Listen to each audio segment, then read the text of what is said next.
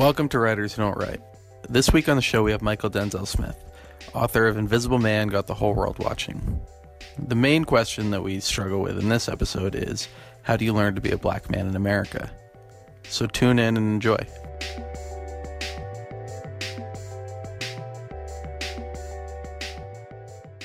So, Mychal Denzel Smith is a Knobler Fellow at the Nation Institute and a contributing writer for The Nation magazine. He's also written for The New York Times, The Atlantic, Salon, Feministing.com, The Guardian, The Root, The Grio, ThinkProgress, and The Huffington Post. And he's a featured commentator on NPR, BBC Radio, CNN, MSNBC, Al Jazeera America, HuffPost Live, and a number of other radio and television programs. His book, Invisible Man, Got the Whole World Watching, A Young Black Man's Education, is out in June. So welcome, Mychal. Thank you for having me. Yeah, it's quite an impressive resume. I mean, you're just a year or two older than Kyle and I, so I'm blown away by how much and how prolific you are and how much you've written. Do you have time to sleep? Yeah. Yes, because I feel like one, I love sleep, so I make time for it. Sometimes to my detriment. I don't feel that's the thing. It's like I don't feel like I've done that much, and I guess it sounds that way when you rattle it off like that. But your publicist did his or her job. Right, I don't feel like I write as much as I should, that I'm engaged in as many conversations as I should be, that I do as much speaking as I possibly could. I feel really lazy. I feel like there's so much more work that I could be doing, but I'm just I'll get to it later. I wonder if that's not just the resting state for someone who does as much as you do, is just to always think that you're not doing enough. Maybe. I mean, I don't know. I guess this is a problem that I think most of us have, is looking at other people's output, looking at other people's careers and seeing all that they do and wondering if you're doing enough. I know people who, are on TV basically all day, but manage to write 2 books in a year, and then also have a grueling speaking schedule at colleges, and also somehow find time to read 4 books during the week. It's something ridiculous. And I'm just I don't do any of that. If people were to just follow me around for day to day, I mean, you would see me looking at sneaker websites and, going out drinking at night. That's how I feel I spend most of my time. I just when I do find the time or focus, I guess I get things out there that people pay attention to, and I feel that's really what it is. And then that for me is what is more important than the sort of prolificness, right?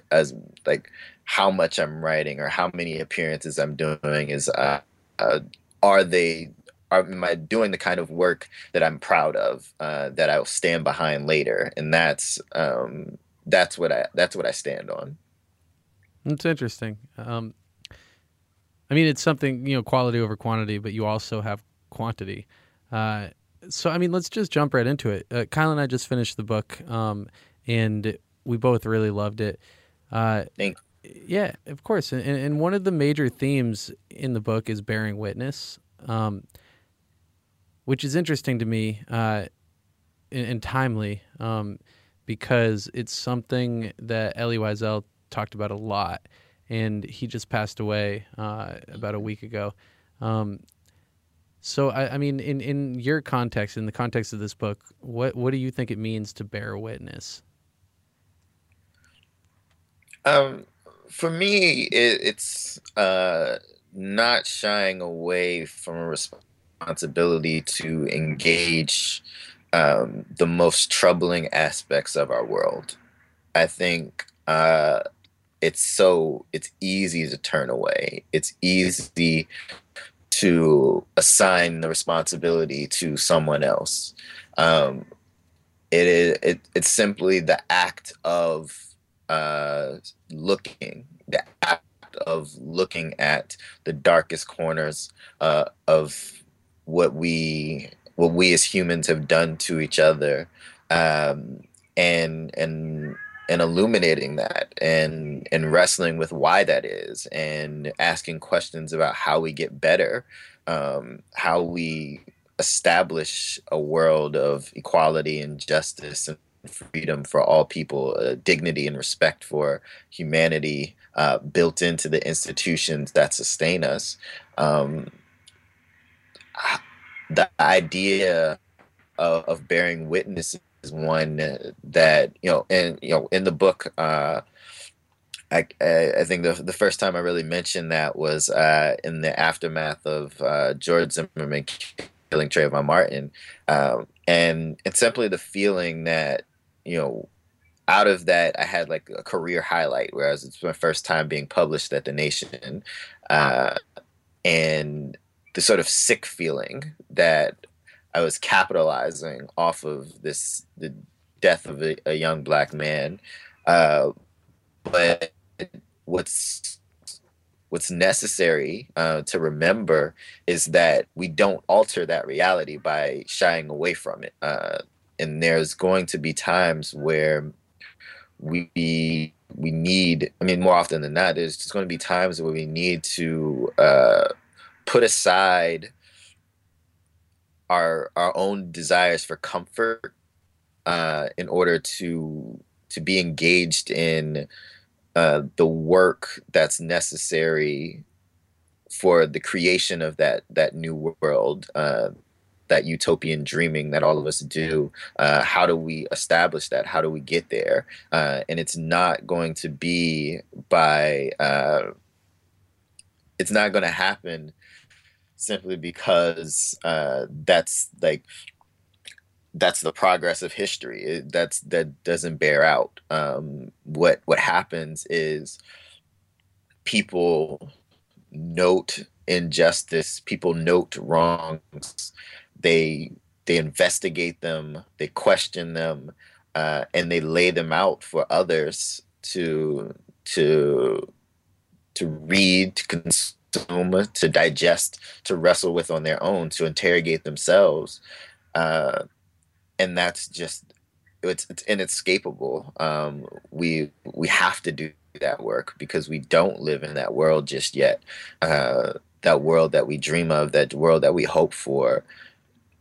So bearing witness is simply the act of looking and confronting because we want more. You mentioned in the book, when you're talking about your time at the Hampton school newspaper, how your tendency towards activism sort of clashed with the idea that the newspaper had of objective journalism, and how you thought it could be a strength.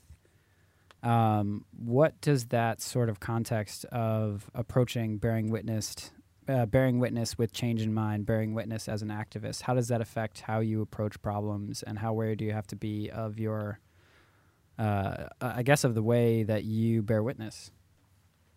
Yeah, the whole idea of objective journalism is just it's a falsehood, right? The idea that we simply can present the information to people, like the raw data, the stories themselves, without any contextualizing, without any editorializing, without any opinion, that simply will move people because looking at the truth, whatever truth that may be, is enough for people to understand how dire the situation is. But what we don't reckon with is the fact that everyone brings their own bias to each of these scripts.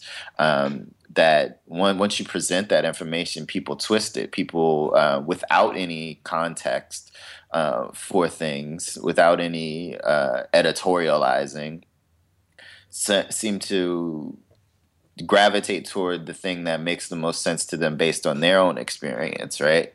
Mm-hmm. So the idea that we can simply objectively reach the goal of altering people's consciousness is one that just doesn't bear out. What we do is we push, we challenge, we engage in debate. We engage in debate on the basis of fact, and I think that's important, right? Like we can't lose sight of the information gathering process, and we can't allow ideology to cause us to ignore things that may run counter to our ideas. We have to always be open to challenges. But the problem is that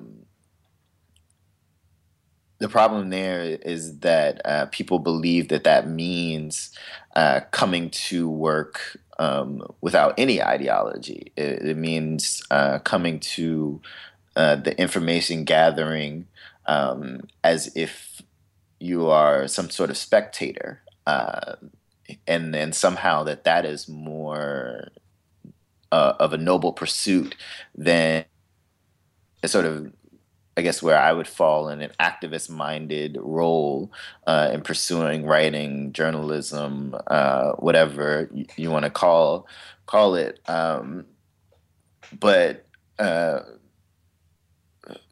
But for me, the words are a vehicle. The words are a tool. They're meant to do more than simply sketch the world as it is. I think presenting visions for a new world is just as vital, and presenting that. Having the information in hand about the world as it is important, and that, So connecting that again to the idea of bearing witness is to say not just to bear witness to the present, but to bear witness to a vision that hasn't come to bear yet. So. You know, speaking of how important words are, unfortunately, I don't think that intersectionality is a word that, the mainstream is very aware of. So can you explain its meaning and how it fits into the broader context of your book? Yeah, I think the problem, though, is that intersectionality is becoming a word that mainstream is becoming familiar with, but they've completely undermined its meaning. And it's just become another way to promote the idea of diversity versus the establishment of justice. So when Kimberly Crenshaw lays out this idea of intersectionality, what she's saying is that you cannot discount the fact that people of multiple marginalized identities, using Black women specifically here, experience forms of oppression that can't be neatly categorized as one or the other, that their experience lends itself to, again, speaking directly to Black women, that the intersection of white supremacy and patriarchy is such that it differentiates that experience from that of Black men or white women, in that those two operating together will give you a different idea around that it colors the oppression differently, right? So what white supremacy looks like, how it shows up in Black men's lives will be different from the way that it shows up in Black women's lives by virtue of the fact that patriarchy and misogyny are also present. Patriarchy and misogyny will look different than that it does for white women because of the presence of white supremacy and racism. So taking that into account, how do we unpack those forms of oppression, considering that they manifest differently for people at the intersection of different identities. So if we're talking about racism, we're talking about white supremacy, but we only understand it in the context of black men's lives, and then we assign to, like, the idea of driving while black, or we talk about the drug war, we talk about mass incarceration, we talk about the inability of black men who do not have a criminal record to get a call back for a job as opposed to white men with a criminal record, right? So we understand how racism operates in those cases. We don't then take account of is the ways in which black women will experience racism that will be slightly different. So when we talk about police violence, we can talk about sexual violence as well, because it may not be that they get arrested at, it may not be that black women get arrested at similar rates as black men and are incarcerated at similar rates, but they do experience sexualized violence at the hands of police in ways that black men would not. We can talk about mass incarceration and that being one form, but there's the new book, Matthew Desmond, who interrogates the whole notion of housing and eviction and the way in which that comes to bear in black women's lives. And we don't include that in the narrative because we just don't we don't see the ways in which racism shows up in black women's lives. So all that to say, what's happened with the term intersectionality is it has become diluted. People who simply want to claim that they are more enlightened than others have deployed that term not to unpack the nuances of the ways in which these different forms of oppression show up in marginalized people's lives, but as a way to note that they see these people. So intersectional feminist means that somehow you you have friends who are black feminists, you have a friend who's a trans feminist, that you that you are attuned to the fact that there are other issues out there that may escape the mainstream, but you're not attuned to necessarily what intersectionality is trying to capture in the lived experiences of those people. So as it becomes more absorbed into a mainstream thought, it's become co-opted more and more as a means of perpetuating the idea of diversity and multiculturalism as a path toward acceptance and tolerance, which are not the basis of an actual just world. So all of that to sort of tie in to what you're saying about how important that was for the book, it really is. The book doesn't exist if Kimberly Crenshaw doesn't lay out that idea, because what she forced so many of us to do with intersectionality is to interrogate our own position based on identity, based on the identity markers that bestow power and privilege upon us, right? So what the book is for me is an interrogation of black masculine identity from the perspective of myself as a cisgender heterosexual black man. What we've done over and over again in the history of the literature to interrogate how white supremacy shows up in our lives. What we haven't done is to interrogate with equal verve, equal intensity, is gender identity, gender oppression, sexual identity, and how black men, particularly from the position of cisgender and heterosexuality, can have power and privilege bestowed upon them on the basis of those identities, and how that then is transformed through the experience of racism, right?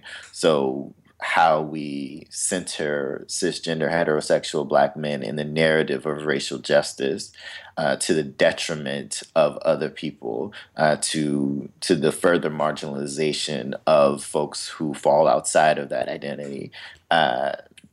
What the book for me is taking note of the intersections of those identities, and unpacking precisely the ways in which one can be complicit without knowing, or complicit on the basis of false information, on the basis of not wanting to cede any ground, any of the power and privilege, and saying, okay, how do we, what's a blueprint for looking at that? And really... Well, I was going to say, I do want to come back to complicity in a few minutes, but one thing you just touched on that is particularly interesting, and specifically in relation to your book and your experience, you talked a little just then about how intersectionality becoming mainstream is sort of corrupting the message behind it. And I think that's important to note, especially within the context of your book, because your book is so specific to your experiences and the intersectionality that you personally have experienced. How do you deal with sort of the natural corruption of that message as it goes mainstream? How do you protect the main points of it, which is, you know, which specifically surround the nuances that come along with something like this, but also clearly communicate out to the mainstream world in simple terms? How do you approach that problem? By knowing that you can't escape it. It's what we do, simply because I think we're just lazy in our thinking. We want things to fit into a neat box. We want things to be binary, because that's the easiest way for us to understand the world. Even though it's very clear that that's not the way things operate. So knowing that going in simply means that you do the best you can in presenting the nuances, and ensuring that you didn't miss a step. And then when asked and when challenged, or simply when people try to divert the conversation with you back to their simplistic understanding, to not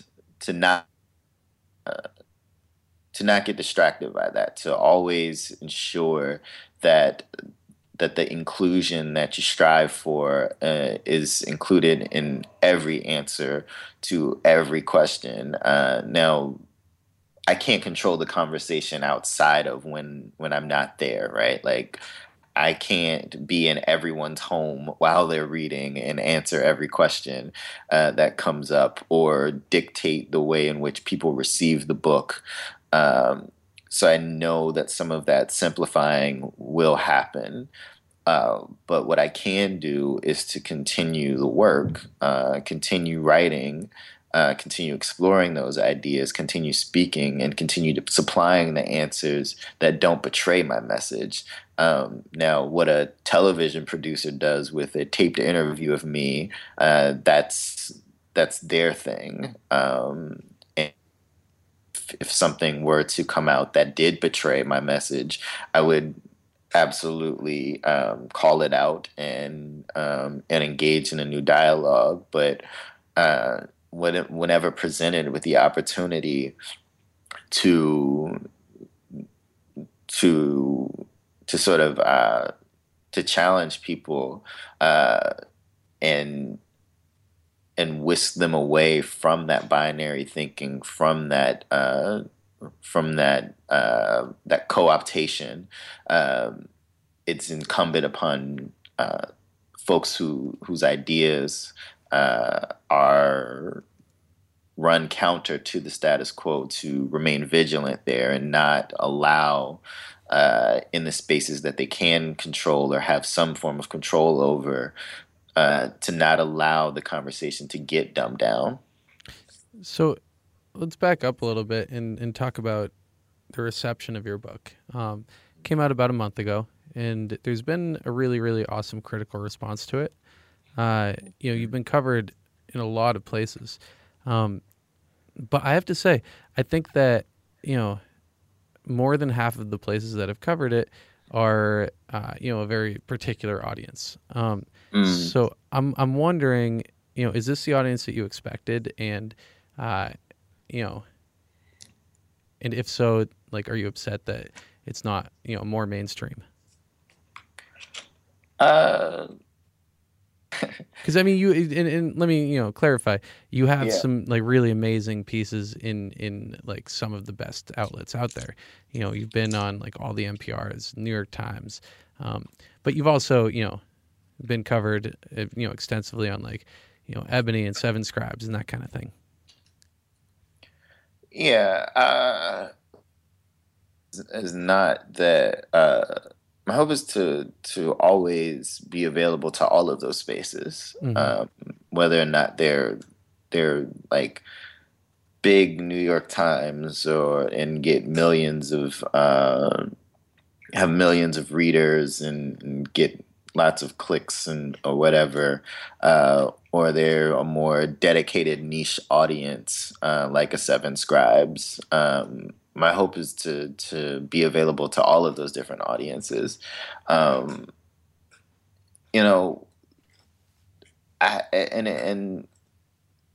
not gonna I want to sell as many books as possible, right? I want to sell 1 million books. So absolutely.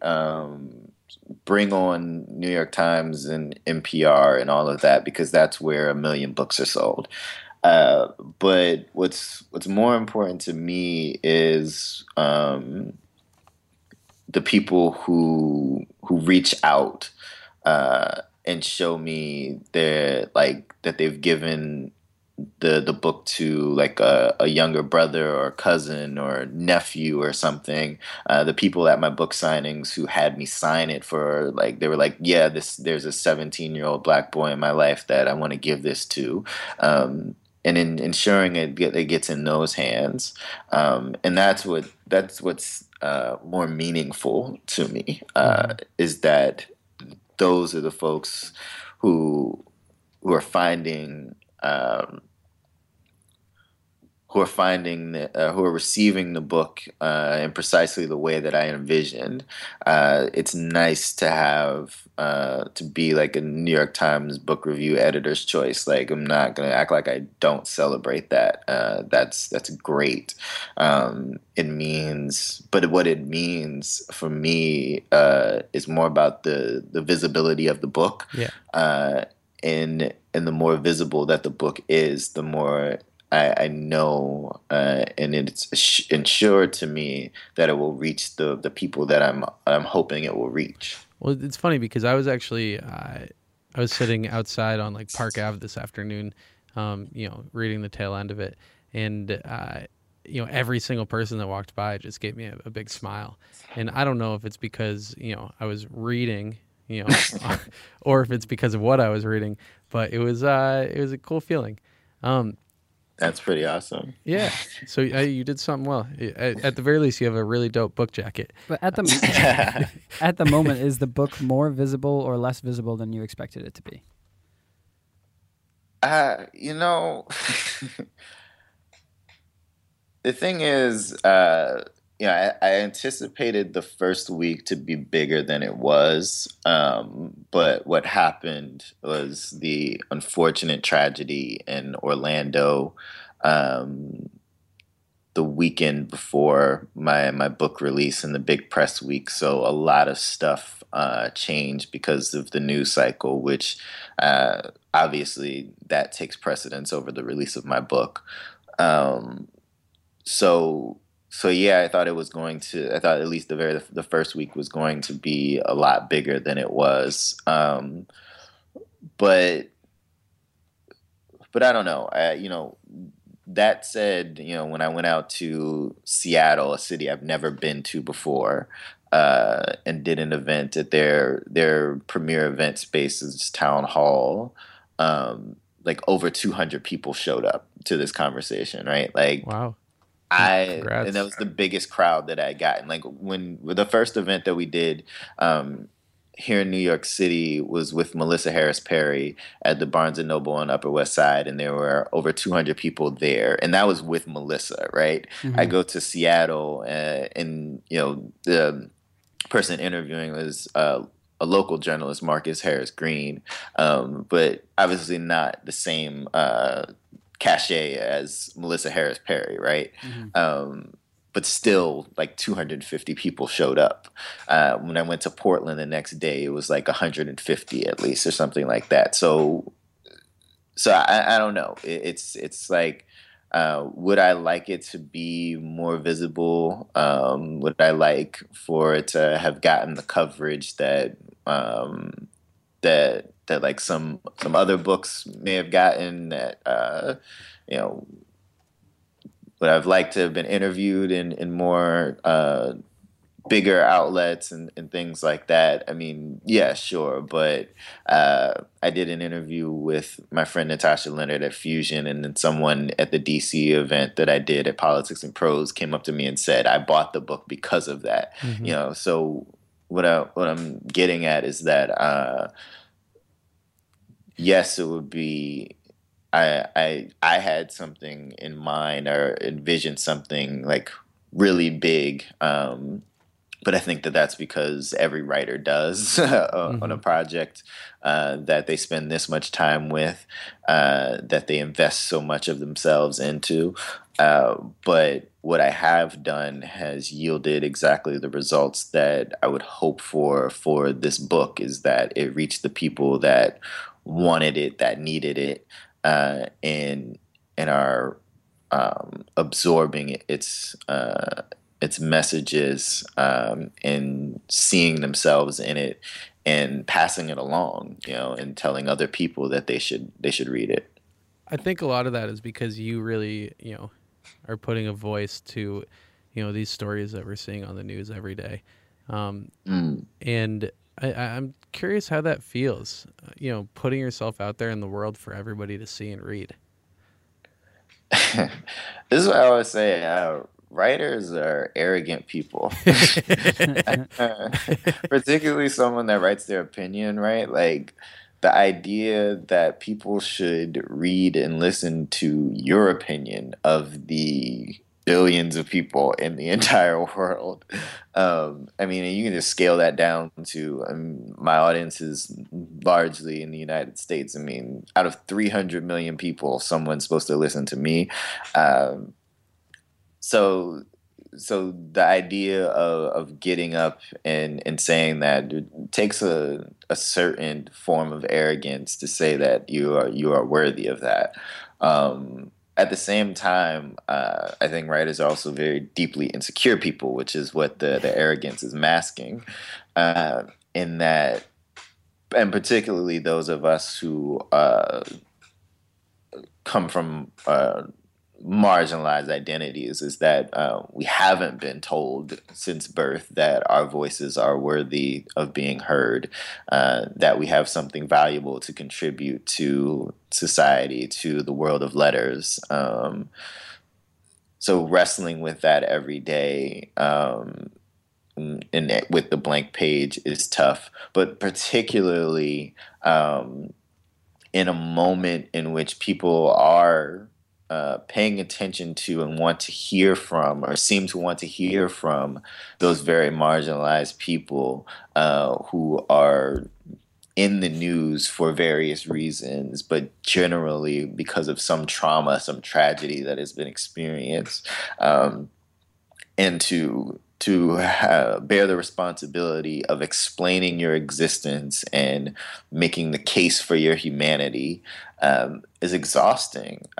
It's something that, you know, you feel like, why do I need to do this? I know that I am a human being with thoughts, feelings, fears, goals, desires, that I am a person worthy of dignity and respect, that I'm a person worthy of justice. But to have to go out and make that case for other people who look like you, because they don't have access, becomes a hefty responsibility, but it's one that I take on in part because that arrogance does fuel me, but also because the responsibility of history fuels me, the responsibility that does come with oppression. We can't shirk that. We have to continue to stand up, and so it's tough. It's certainly I disappeared to Puerto Rico for a week because I needed to recharge and reset. Puerto Rico is going through their own crises, but getting away, because it's tough to do. It is tough to wake up to every day, but it's not something that care to deny or a responsibility that I don't want to carry. I imagine this book in particular might have caused a little bit more anxiety than one of your usual pieces, because there's a decent portion of the book that relates to, coming clean about your own blind spots in your awareness and the growth process that you went through to develop your social awareness as you were growing up. So I don't imagine, the release of this book would be particularly comfortable, but can you talk to us a little bit about the process of working through those moments after the fact and how you deal with, coming to terms with some of the stuff that you were not so aware of in the past? Yeah. And this is sort of the point of the book, right?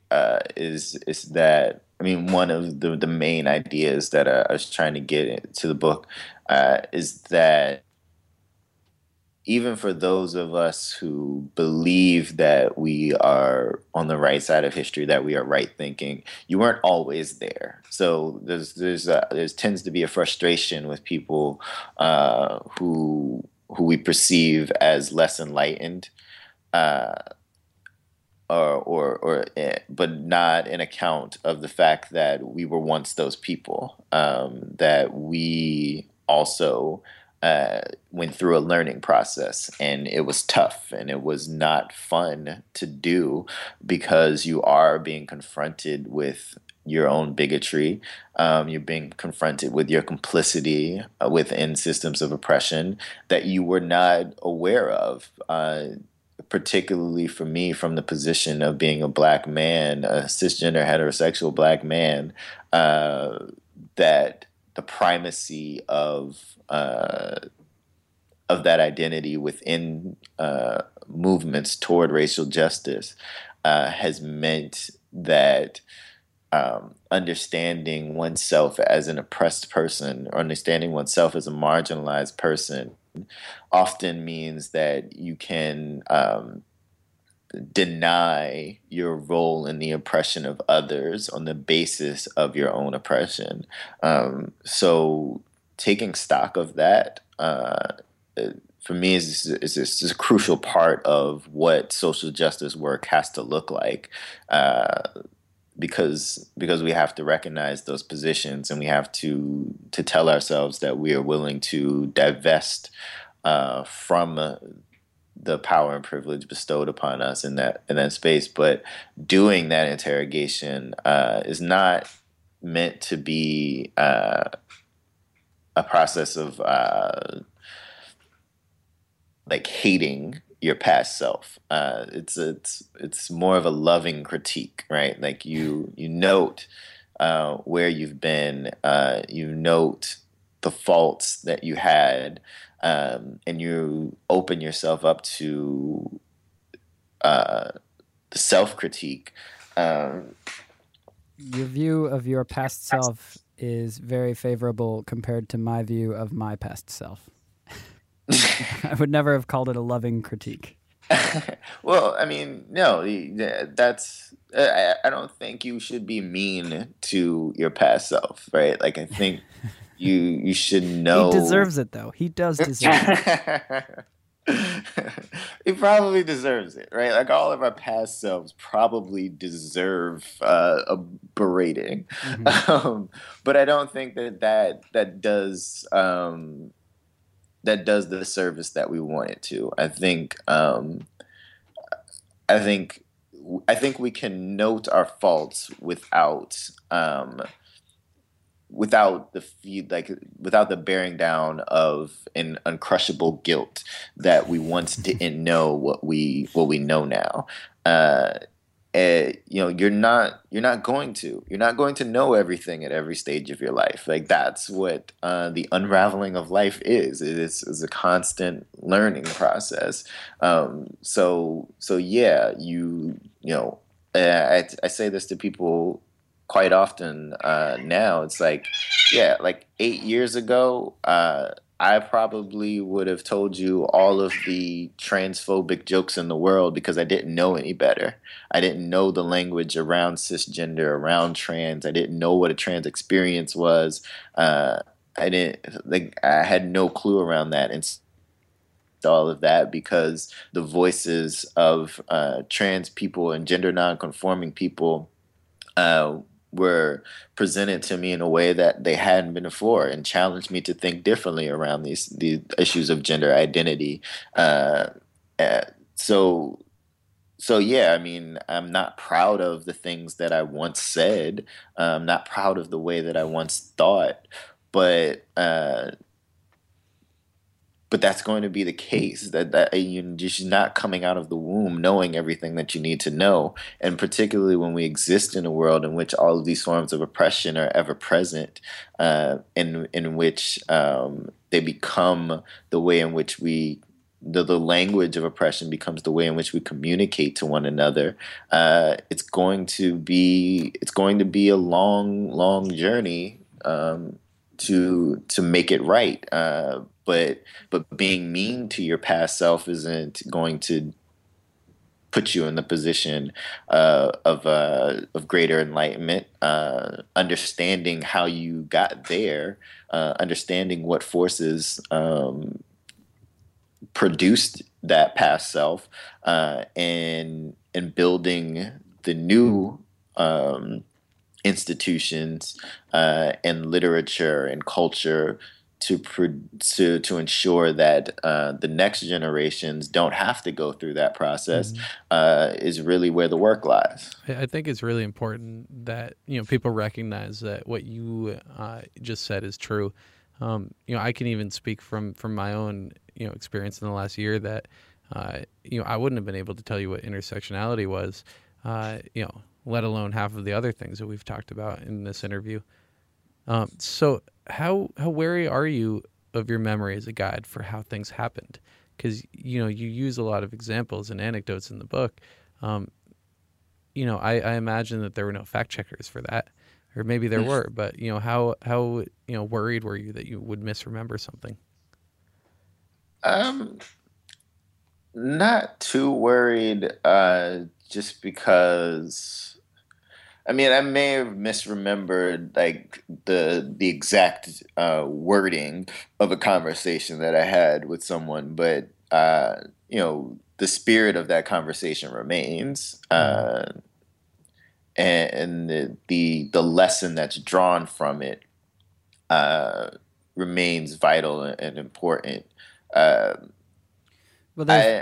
I was going to say there's one specific instance in the book that you talk about, which is I think you're going to see a movie at IFC, and it's the first time you experience a man hitting on you.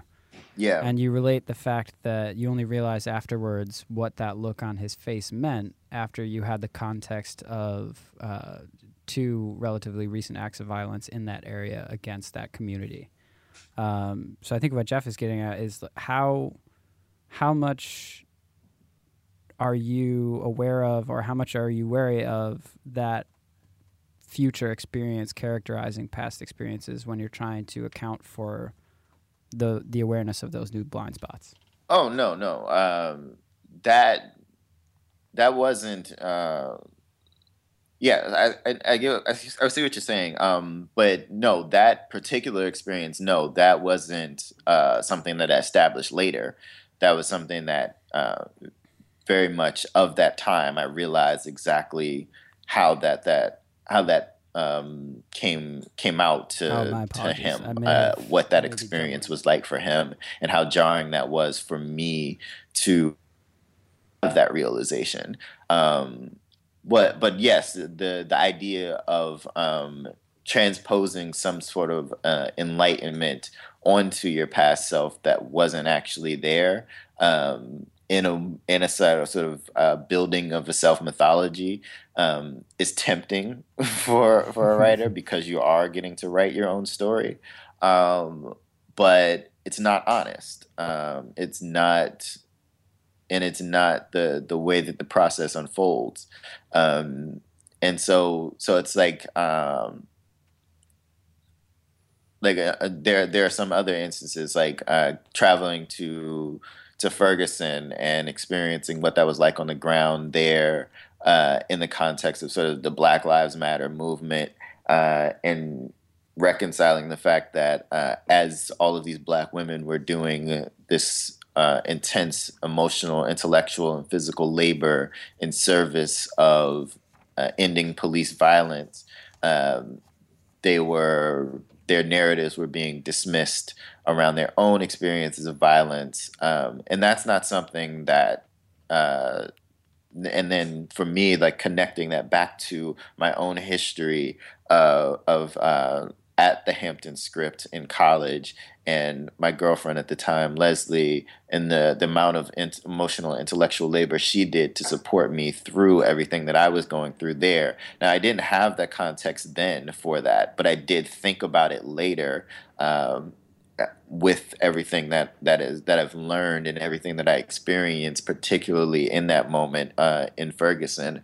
So no, I wouldn't have transposed that thinking onto myself at 20, because I didn't have that. I did not have that basis of understanding. I hadn't been challenged in that way just yet.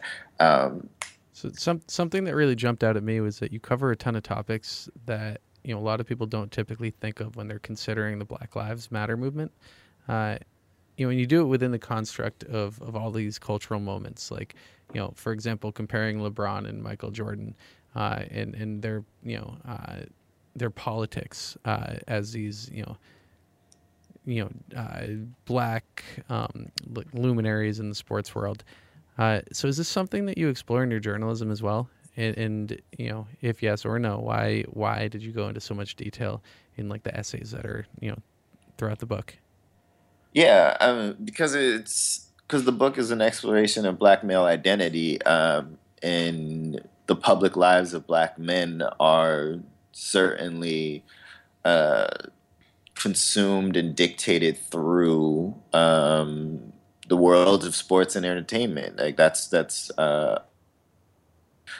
So to not wrestle with that is to deny one aspect or a big aspect of what it is in determining one's identity, and particularly like talking about LeBron. What Black male sports figure has been bigger than LeBron for the millennial generation? He sort of sits atop that. And he's very much representative of the ethos of a generation, whether I agree with it wholeheartedly or not. He has a desire for his own self-aggrandizement, right? He wants to be the greatest basketball player to ever live. He wants to be the richest man in the world or richest sports figure in the world. But at the same time, he feels a responsibility to his community that raised him, to the people that support him now, to engage in the politics of the day, and he's doing it he's establishing a different model for what it is to be a professional athlete, to be a highly visible black man in the space that he occupies, and he did it in a way that ran counter to the previous example that had been set in the model that had been followed by so many in Michael Jordan. Michael Jordan chose a different path, but I mean it's important because the construction of a black male identity comes from an engagement with the visibility of those figures for so many of us now.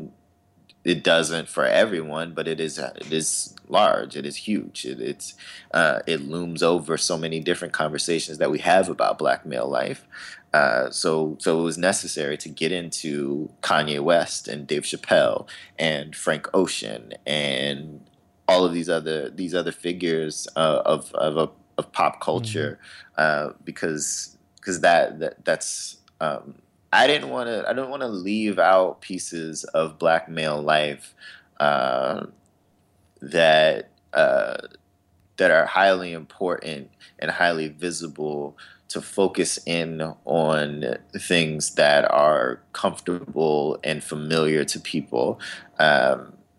This is an exploration of all of it, or as much of it as I could fit into 200. I think it certainly helped with my understanding of the book and the timeline that it fit into, just because those are pieces that are relatable to pretty much anyone who's reading this. So I mean, I guess the question at the heart of the book is, how does one learn to be a black man in America? And I mean, you answer that throughout, but I'm wondering if do you have like a cookie cutter answer? Like a soundbite? No, I don't have a soundbite, which is maybe why I don't have as many TV interviews. No, I mean, the neatest answer that I could give would just be that you learn. I think, how do you learn to be a black man in America? You learn by being a black man in America. And that is going to come with a variety of challenges that you don't anticipate. There are going to be scripts presented to you that you can choose to follow or not follow. But there are going to be many questions that are going to require an answer. On the basis of a history that you may or may not be aware of. And it's up to you to choose to engage that or not. But just know that the world has already written a script for you. So essentially, just beware. I know the book just came out, and by just came out, I mean last month as of this recording. But is there any... So you mentioned that you had to squeeze it into 200 pages, and it makes me wonder if there was anything you left on the cutting room floor that you maybe wish you didn't have, or maybe wish you hadn't, with the benefit of a month of hindsight, or is there anything else that you're looking back now wishing you had included in the book? Yeah. There are some things that I think I just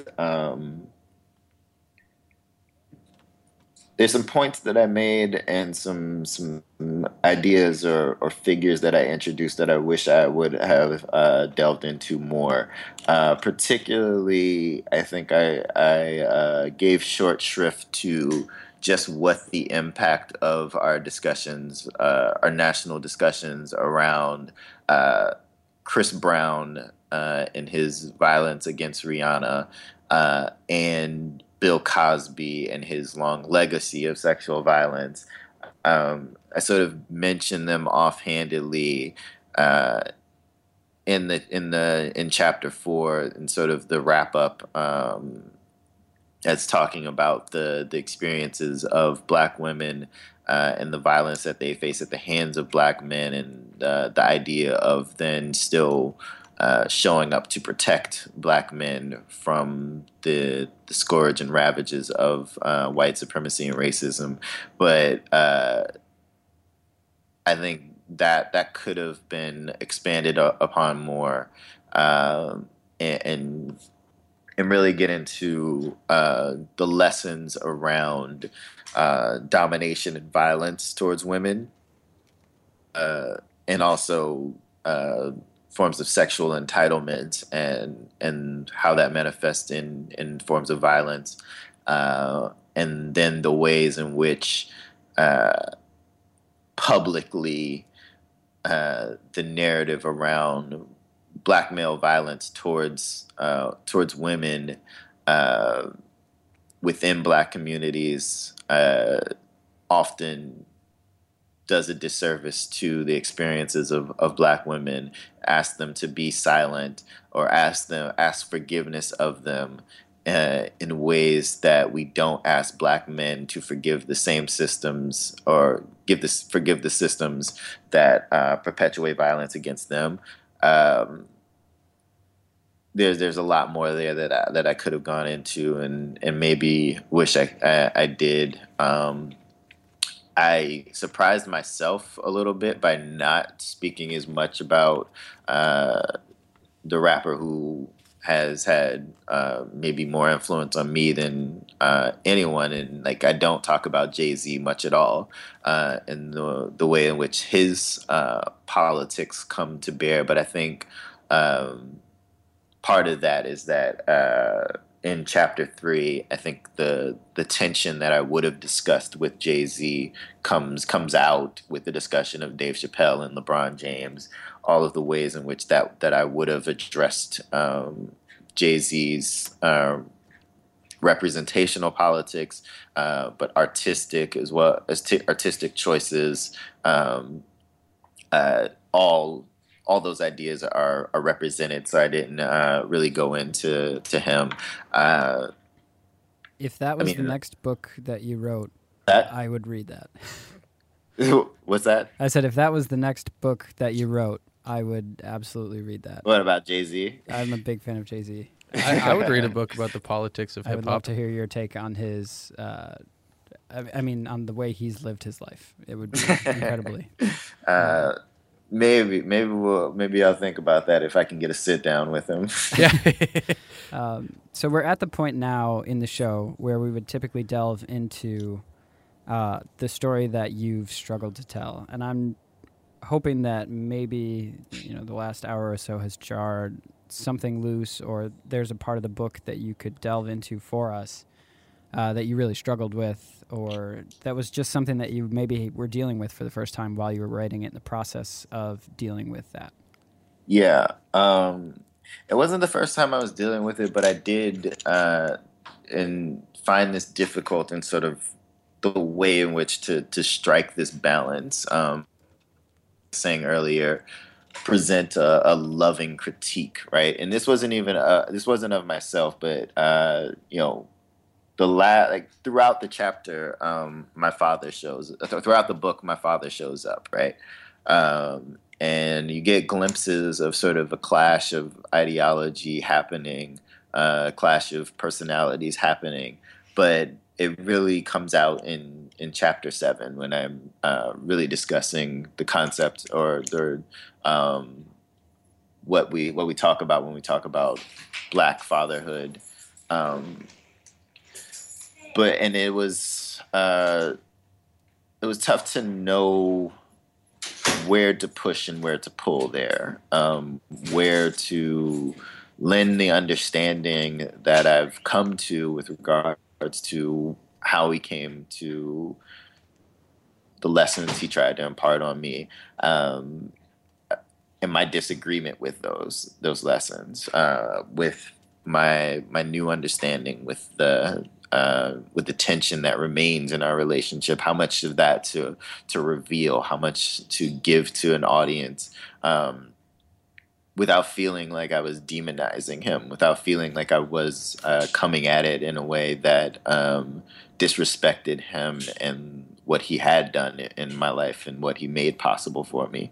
That was a really, it was never easy. I mean, every story I think is a struggle to tell, but that one in particular, just because I didn't want to come across as bashing him, but being very critical, because I think that's the primary, for me, that's like growing up, that's the primary influence on that question of how do you learn. Here's an example, right? Here's the person responsible for caring for me. Here's the person responsible for providing and making sure that I stay alive. And like, he's doing that work. He's answering that question for me by virtue of his existence in my life. This is the one area that I had in mind when I was asking about how you deal with characterizing your own past, because I thought of myself and my father and how I don't know if I could ever trust my memory to give me an accurate representation of how our relationship developed. Yeah, I could tell the story from my perspective, and he would tell the story from his own perspective, and you would get two differing versions of what that looked like. But here, I've wrestled with these memories, with these clashes all of my life, things that maybe my father doesn't even remember, right? Even instances that were routine or everyday for him that had a profound impact on me that he would not, that he wouldn't have answers for, because it just didn't strike him in that time that it was meaningful, but was very meaningful for me and something that I needed to talk about and address for myself, and find why that tension existed. Doing that work and recalling that and telling the story from my perspective, I don't feel is a betrayal to memory or the story itself, but is just a way in which every human being interprets their experience, and so this is my interpretation. Am I certain that I got it 100% correct? No, but again, I don't think anyone ever gets anything 100% correct. What was it like writing about all of these thoughts that you presumably had never shared with your father prior to this book, knowing that he was probably going to read it? I actually figured that he wouldn't read it,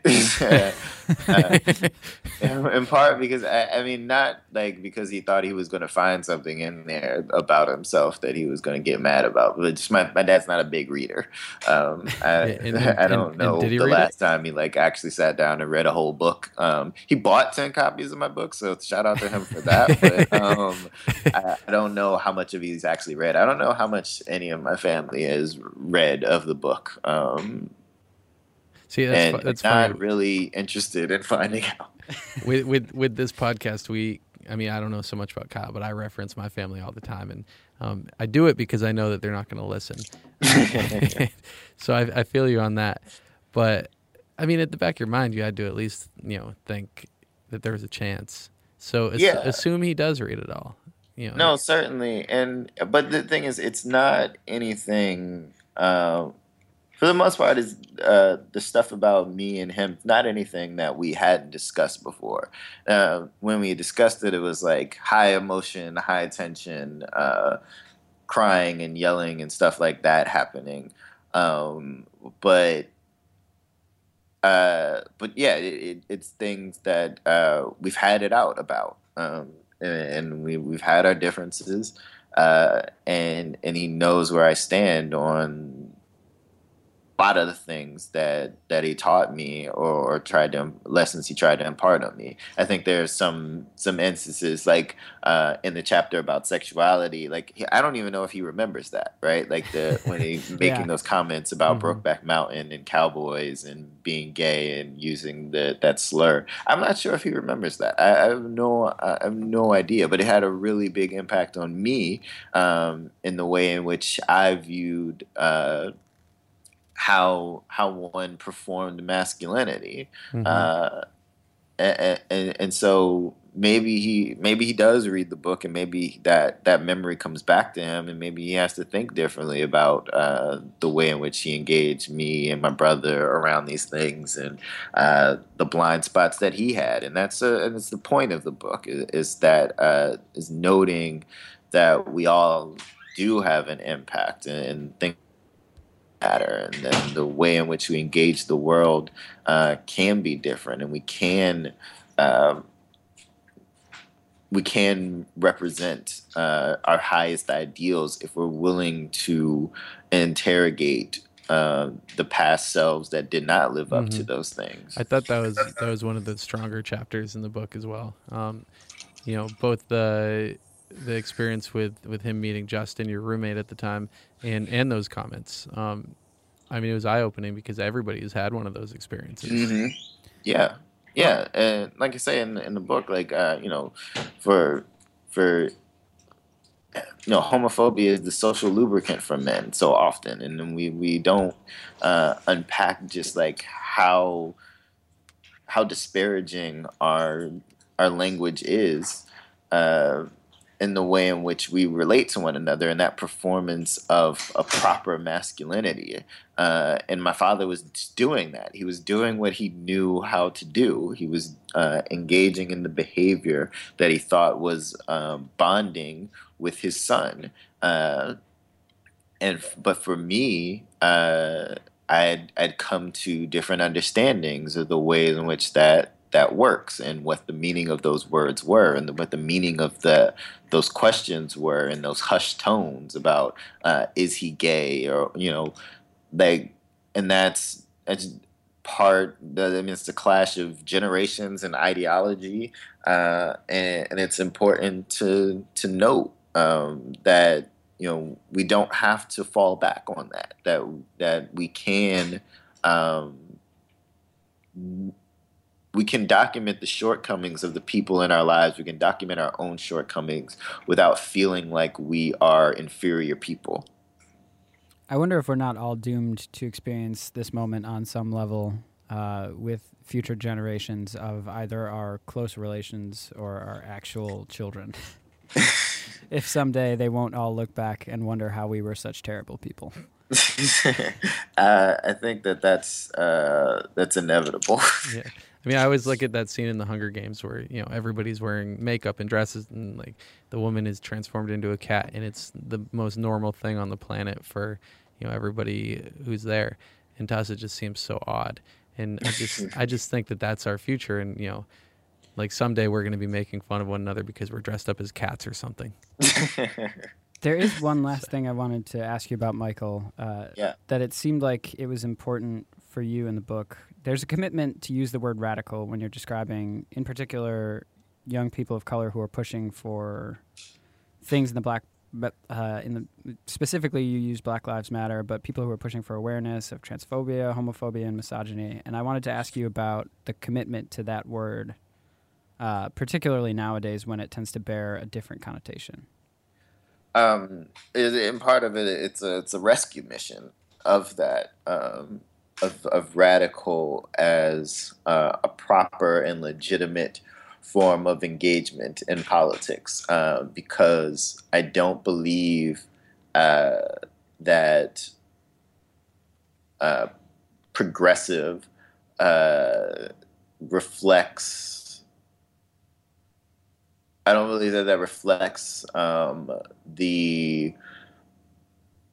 the basis of my understanding or the rapidity with which I seek change, right? And also, you know, radical, you know, as Angela Davis will always remind us, is simply to address things at the root and to know what the root causes of all of these different to tackle these issues at the root of things, and to not get bogged down in the symptoms of the disease, to always to drill down and find the cause.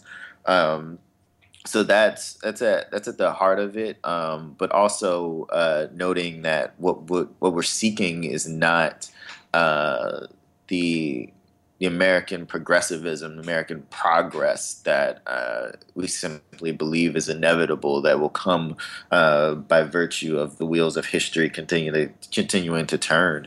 That radical transformation, radical reimagining of our democracy, of our economy, of our systems of education, healthcare, justice, only come by noting.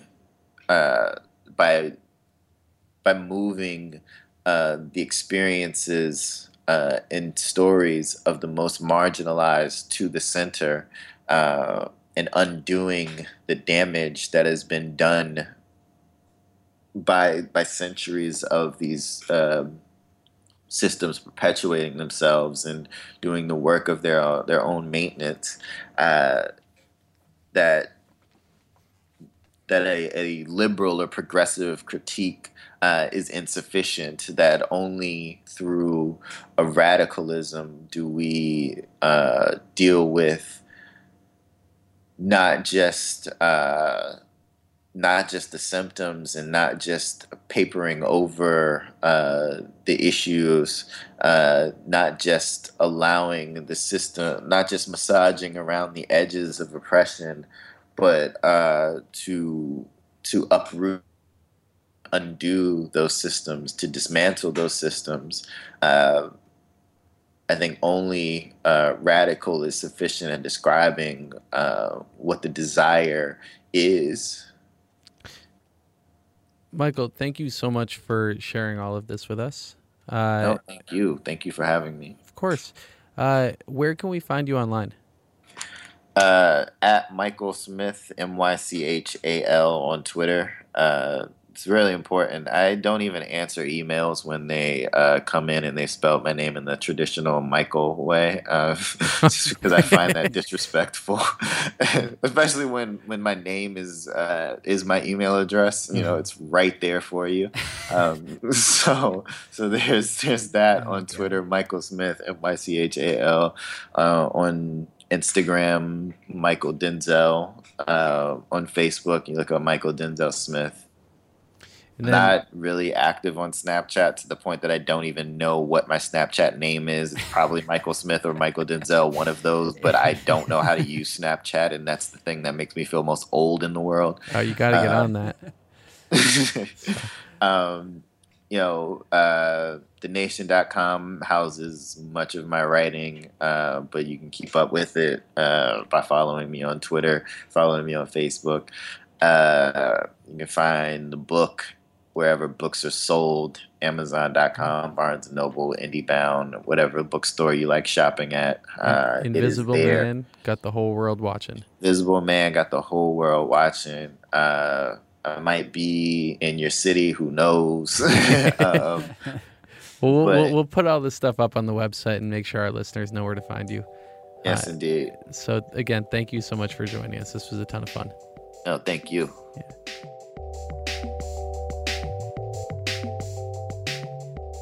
Thanks for joining us for this week's episode of Writers Who Don't Write. That was Mychal Denzel Smith, author of Invisible Man, Got the Whole World Watching. You can find us online at www.podcast.com or on Tiny Letters, SoundCloud, iTunes, Facebook, Twitter, or Instagram. We hope you join us next week for another choice guest.